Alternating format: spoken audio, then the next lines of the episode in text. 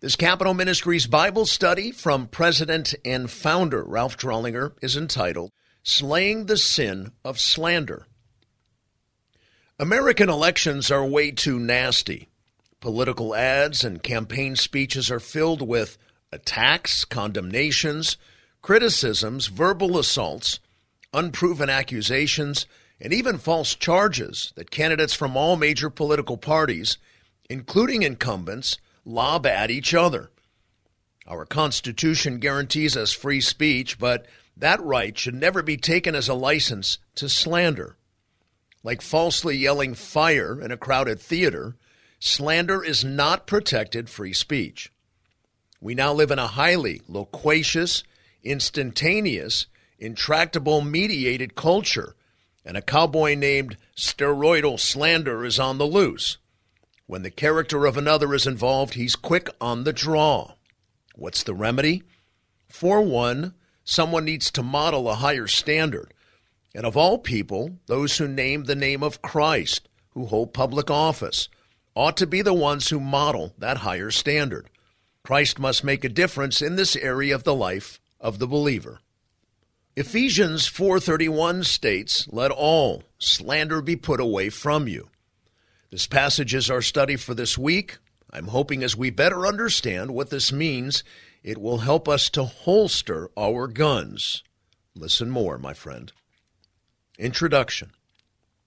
This week I would like to examine Ephesians 4 31 through 32. This summary passage relates to the practical aspects of being saved and called in Christ, which in chapter 1 represents the crux of the epistle. At the start of chapter 4, Paul begins the practical portion of his epistle by saying that in order to walk in a manner worthy of the calling in Christ, chapter 4, verse 1, believers must demonstrate all humility and gentleness with patience, showing tolerance, chapter 4, verse 2. These words must describe the spirit filled believer.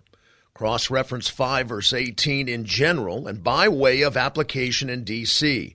They must characterize those whom he assigns to public office so that they may be effective ambassadors for Christ in his institution of civil government. In this vein of thinking, it follows that Paul would later address the elements of an opposite spirit, and he does by the end of the chapter under study this week. In our previous home passage, he arrests the manifestations of a contrary spirit and then in summary comes full circle. Note the simple contrast of the passage with this aforementioned context in mind. Ephesians 4 31 through 32. Let all bitterness and wrath and anger and clamor and slander be put away from you, along with all malice. Be kind to one another, tender hearted, forgiving each other, just as God in Christ also has forgiven you.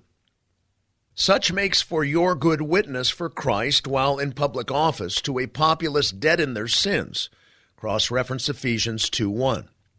Herein is biblical instruction as the micro and macro attitude every true believer and community of believers must possess if we are to be good witnesses.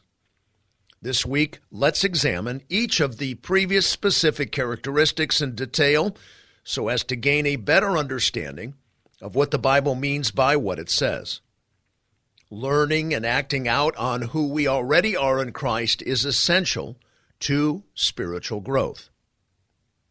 Characteristics to put away. In writing this passage, the Apostle Paul is not so much interested in the objective of reformed and refined moral conduct, although that is in view, as he is providing a spirit led list of indicators that reflect the characteristic elements of the believer's now existing new life in Christ. The positive elements of these attitudes and actions are incumbent in a life indwelt by God. The intent of all apostolic instruction is not to moralize us in a heavy handed legalistic sense, but to illuminate what will always be attributes of true and genuine regeneration. What follows in the first portion of this passage are the habits of the old, pre Christian, unregenerate man, the believer's former self that needs to be put away. A. Bitterness. The Greek word for the noun bitterness is pikria. It denotes the emotional status of a person who cannot get over the pains associated with past disappointments. All who are unregenerate, and some of those who are regenerate, some believers, can find themselves struggling with bitterness.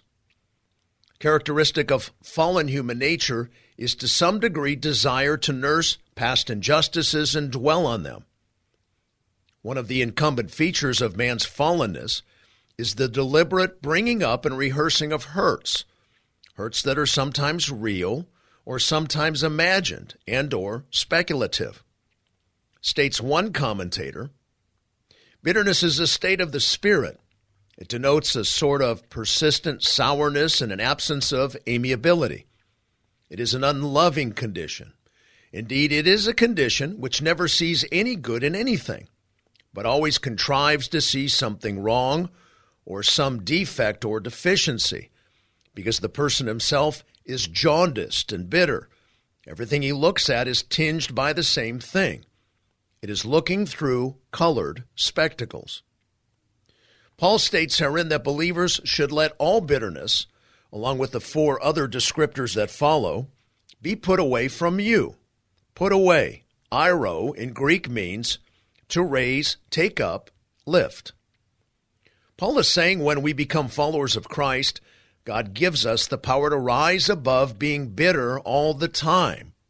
Rather than dwelling on bitterness, the believers to form new habits of mental discipline. Simultaneously, the Holy Spirit appropriates and empowers the believer to forgive and forget. The opposite of bitterness is forgiveness, the new indwelling Holy Spirit characteristic nature of someone who has been called by Christ. The Apostle Paul personally illustrates his own victorious living patterns in this regard when he says, forgetting what lies behind in Philippians 3:13. You may have heard the saying that holding a grudge over a past injustice is letting the devil live rent free in your heart. Paul didn't do that, nor should you.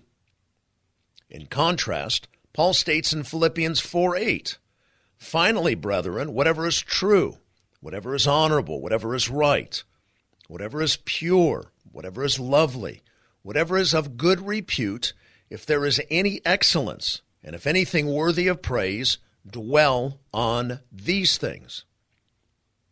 Believers are not to be cynical, spoiled sports who continually dwell on defects in others as a way of life. Rather, forthrightly and clearly, believers are commanded here to put away all bitterness. It follows that to refuse to put away all bitterness is to be disobedient to God's clear instruction in and for your life. It is a desire to supersede what God's Word says about how you ought to live your life for your own good and instead wallow in sin. In a practical sense, your obedience to put away your past will lead today to a genuinely better life. Forget what lies behind and reach toward what lies ahead.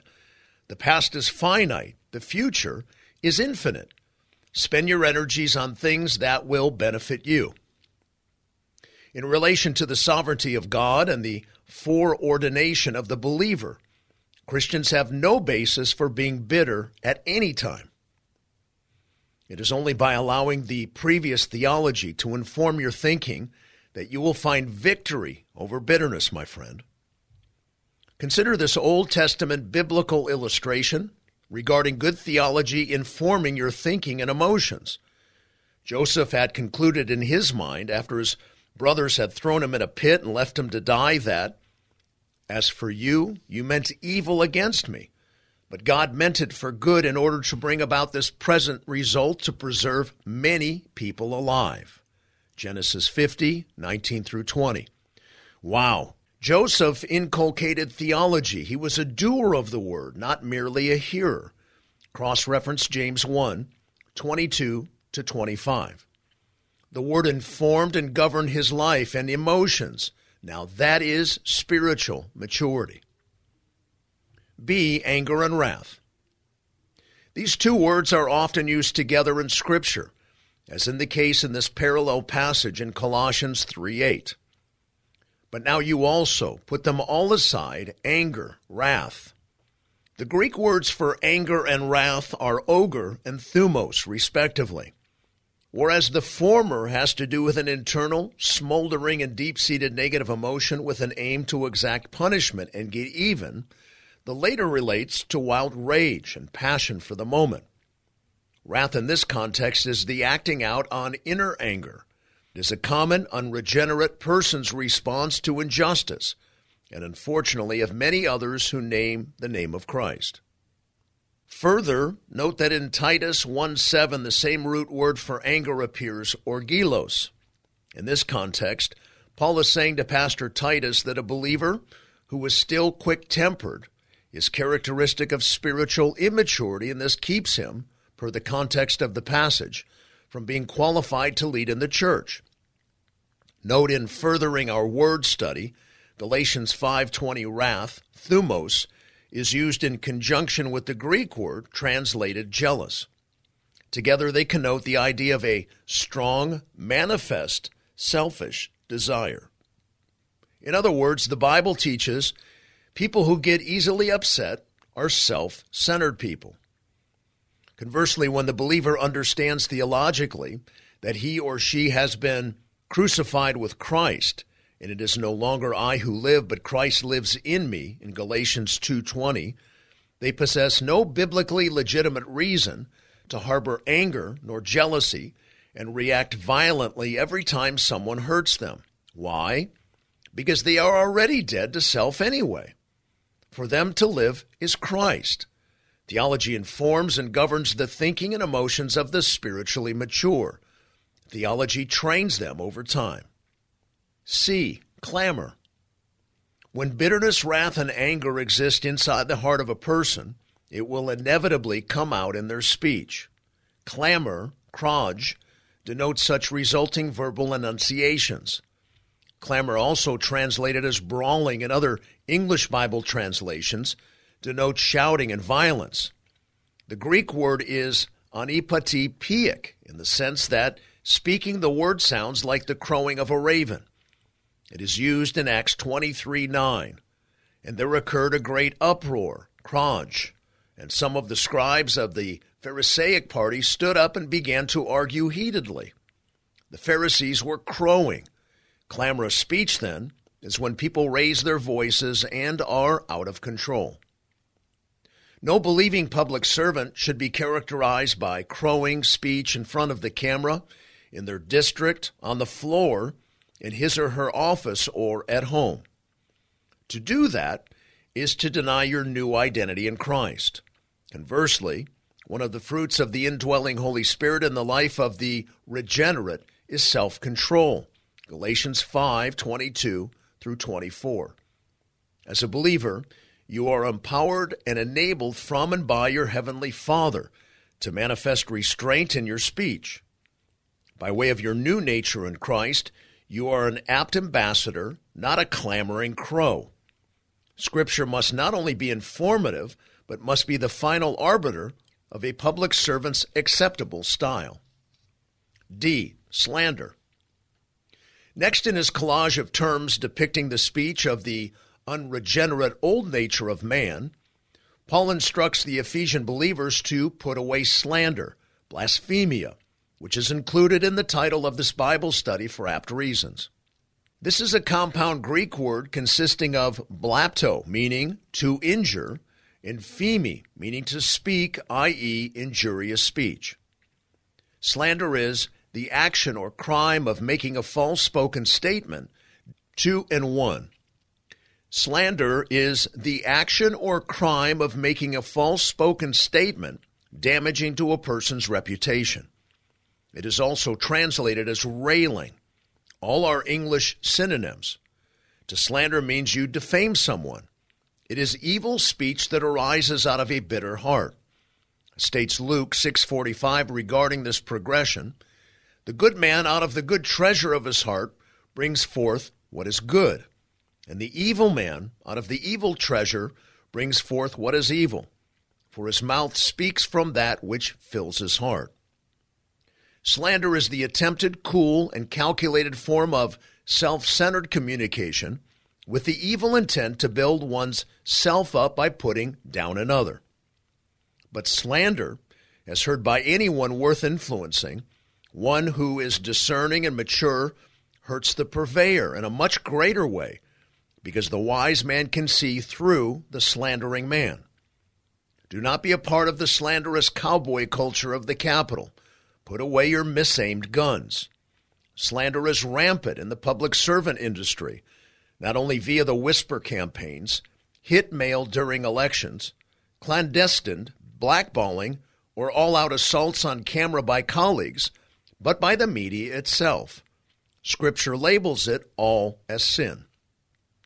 Let me be clear slander is a political tool and worldly technique that is off limits to the believer. Whereas slander is common fare in the world, it can damage the body of Christ and its witness when resorted to by believers. God will not bless you like he did Joseph if you do not respond like Joseph. Remember, Joseph went from sure death in a ditch to the commander in a kingdom. How did he do that? He didn't. God did it. Why? Because in part, Joseph did not seek his own vengeance, which includes verbal vengeance. Cross reference Romans 12, 18 through 21. E. Malice. As if the aforementioned is not enough, the apostle adds malice, kakia, to his list of facets. It means ill will. Kakia is an all encompassing word denoting evil in the New Testament. It is used therein 50 times. States Bible commentator Jones Malice means wicked desires with respect to others, a determination to harm others. Again, a kind of settled spirit which so hates others that it thinks of ways of harming them, plots such ways, gloats over them, and then proceeds to put them into practice. It is a kind of malignity. A biblical understanding of the Greek word for malice parallels the English definition, which is intention or desire to harm another, usually seriously, through doing something unlawful or otherwise unjustified, willfulness, in the commission of a wrong, evil intention. Bitterness, wrath, anger, clamor, slander, and malice are all characteristics of those who are dead in your trespasses and sin, Ephesians 2 1, and are to be put away from the practice of believers. People in the capital will know you are a Christian because of your attitude and resolve to never resort to such oral and behavioral patterns. It follows that those who continually, habitually practice the previous indicate that they are not believers, no matter what they personally profess. Fortunately, Paul now goes on to explain what the believer should put on in replacement. Characteristics to put on. In continuation, but now in contrast, Paul lists three things that a Christian should be defined by. Notice that he does not leave us with a list of negative commandments, but rather a set of positive replacements. Thomas Chalmers called this the expulsive power of a new affection. I really like that. Here's a good illustration of that concept, i.e., putting on in order to put away. Lesson from a red oak tree. The way in which the dead leaves of winter are removed from a red oak is not through tedious plucking, but by the power of the spring buds. The new shoot replaces the old. So it is with new life in Christ. As you concentrate your energies on putting on what follows, the old nature will pass from sight by itself over time. See author's Bible study on progressive sanctification. The blossoming characteristics of new life in Christ include the following A. Kindness. What is kindness? In the original Greek and Hebrew words, it meant to be useful, to be helpful. In contrast to bitterness, which takes from and detracts, kindness is to give and be of value. Whereas bitterness is on a mission to find fault, kindness is forbearing and seeks to give praise. Kindness is characteristic of our Lord, therefore, it should be a quality that is growing in every true believer. The Greek word is Christos and is used to describe God himself in Luke 6:35. For he himself is kind to ungrateful and evil men. This passage signals something important relative to our deeper understanding of what God is communicating here. Kindness carries the idea of an unconditional attribute when possessed is totally independent from the way one is treated. For example, Jeremiah the prophet speaks of the kindness of God toward the unrepentant sin of Israel in Jeremiah 33:11. Give thanks to the Lord of hosts, for the Lord is good, for his loving kindness is everlasting. It is this unrequitable, Merriam-Webster, unrequitable, not returnable and kind, characteristic of God, his continuous amount of immutable kindness that motivated our salvation according to Titus 3 4 through 5. To best remember what immutable means, think of mutation, which means changing, and then negate that with the im at the front of the word, incapable of changing his nature, literally. God is incapable of mutating. But when the kindness of God our Savior and his love for mankind appeared, he saved us not on the basis of deeds which we have done in righteousness, but according to his mercy, by the washing of regeneration and renewing by the Holy Spirit. Whereas God's response to a rebellious and sinful mankind was to nonetheless kindly give to the point of the redemption and salvation of lost souls, so should the believer possess similar attitudes and actions and speech toward those who are undeserving. Importantly, in order to achieve kindness, one does not need to sacrifice truth or principle. Truth and kindness must exist simultaneously. These qualities are often held in tension. Note, for instance, Proverbs 3 3. Do not let kindness and truth leave you. Bind them around your neck. Write them on the tablet of your heart. Similarly, Paul states in 1 Corinthians 13 6, Love does not rejoice in unrighteousness, but rejoices with the truth. Jesus Christ expects every one of his followers to be both kind and truthful simultaneously. In actuality, kindness devoid of truth is spinelessness, and truth devoid of kindness is harshness. The mature believer is to be both. B. Tenderheartedness. Tenderheartedness is the next attitude Paul mentions that the believer is to put on. The root word, splagnon, means the inward parts, the emotions. This word can also be translated compassionate, and it has to do with the feeling of empathy and pain relative to another's needs or situation. The believer is to be genuinely sympathetic toward others, even if he or she does not feel like it. This stems from the realization of one's conversion, and the undeserved imputation of God's love. Cold heartedness and dispassionate disconnectedness are not Christ likeness. Cold hearted people are those who are so occupied with self that they are unconcerned about regard, regarding one another as more important than yourself. Philippians 2 3. Someone who attempts to excuse cold heartedness with, but I am not very emotional, is attempting to avoid the real issue. Something is wrong. To put it bluntly, to lack compassion is to communicate being self absorbed. To the degree you are others centered is the degree you are tender hearted. Discipline yourself to be more interested in others, and you will blossom with compassion. Show me a public servant who is absorbed in his career and self advancement, and I will show you a struggling mate and a bad parent. Every Christ filled temperament has a place for tender heartedness toward others. In Philippians 1 8, we find this quality existing in large measure in the Apostle Paul, who in turn was emulating Christ when he states, For God is my witness, how long for you, all with the affection of Christ Jesus. Whereas pagans are hard hearted and self centered, Believers are instructed that in Christ they possess the indwelling Holy Spirit who is tender hearted and others centered.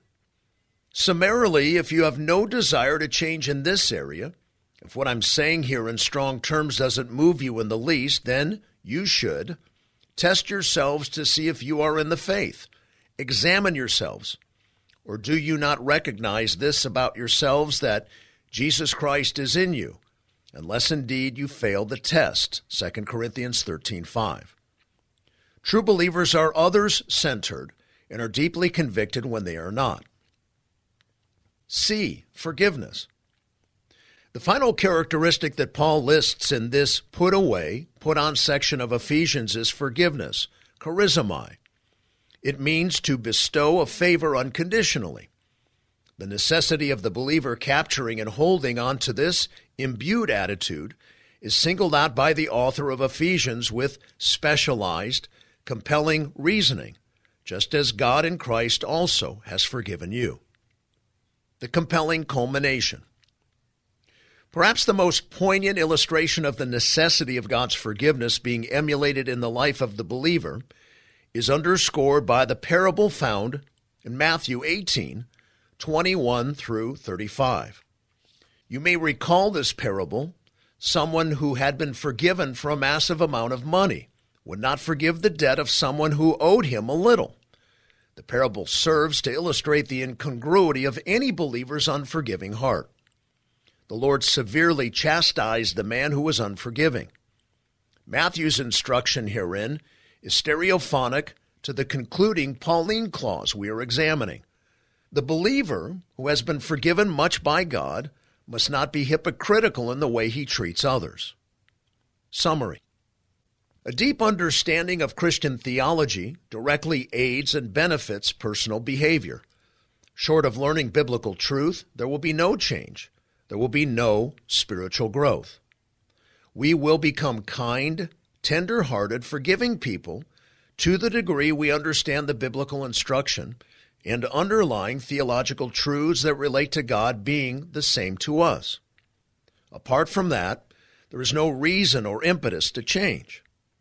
May God grow your kindness, tenderheartedness, and forgiveness. They are the normative demeanor of every bona fide believer. May these characteristics push out your old selfish nature as you put them on. This is who you are in Christ. Model these virtues to an on-watching world in the aftermath of the 2020 elections. This concludes our Bible study for this week. May God bless you deeply. Thank you for all you do in our country and on the Hill. This is Frank Sontag.